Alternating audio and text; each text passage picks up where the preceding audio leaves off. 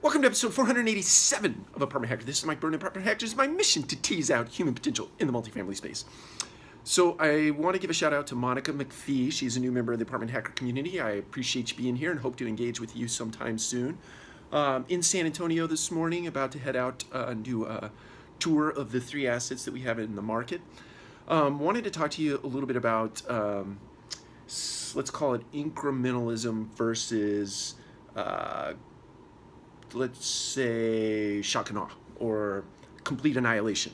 Uh, we were visiting a site yesterday, and uh, we have a, an element of uh, crime in the community.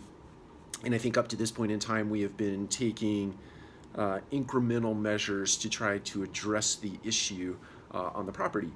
And we've done some thoughtful things, some mindful things, some uh, strategic things, but um, I think to the point of our of our owner, we just need to go in and eradicate the issue and uh, pull out all the stops, uh, take all the measures uh, that, that we have uh, at hand and put them in place uh, all at the same time and get the problem out of the community so that we can uh, stabilize the asset even further than, than it is today. We've done a lot of work and the property has recovered to a good point, but we can do more.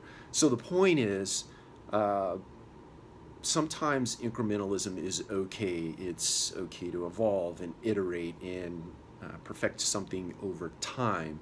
Uh, but when it comes to things like pests uh, and or uh, elements of crime in a community, you just pull out all the stops and take care of it in one fell swoop.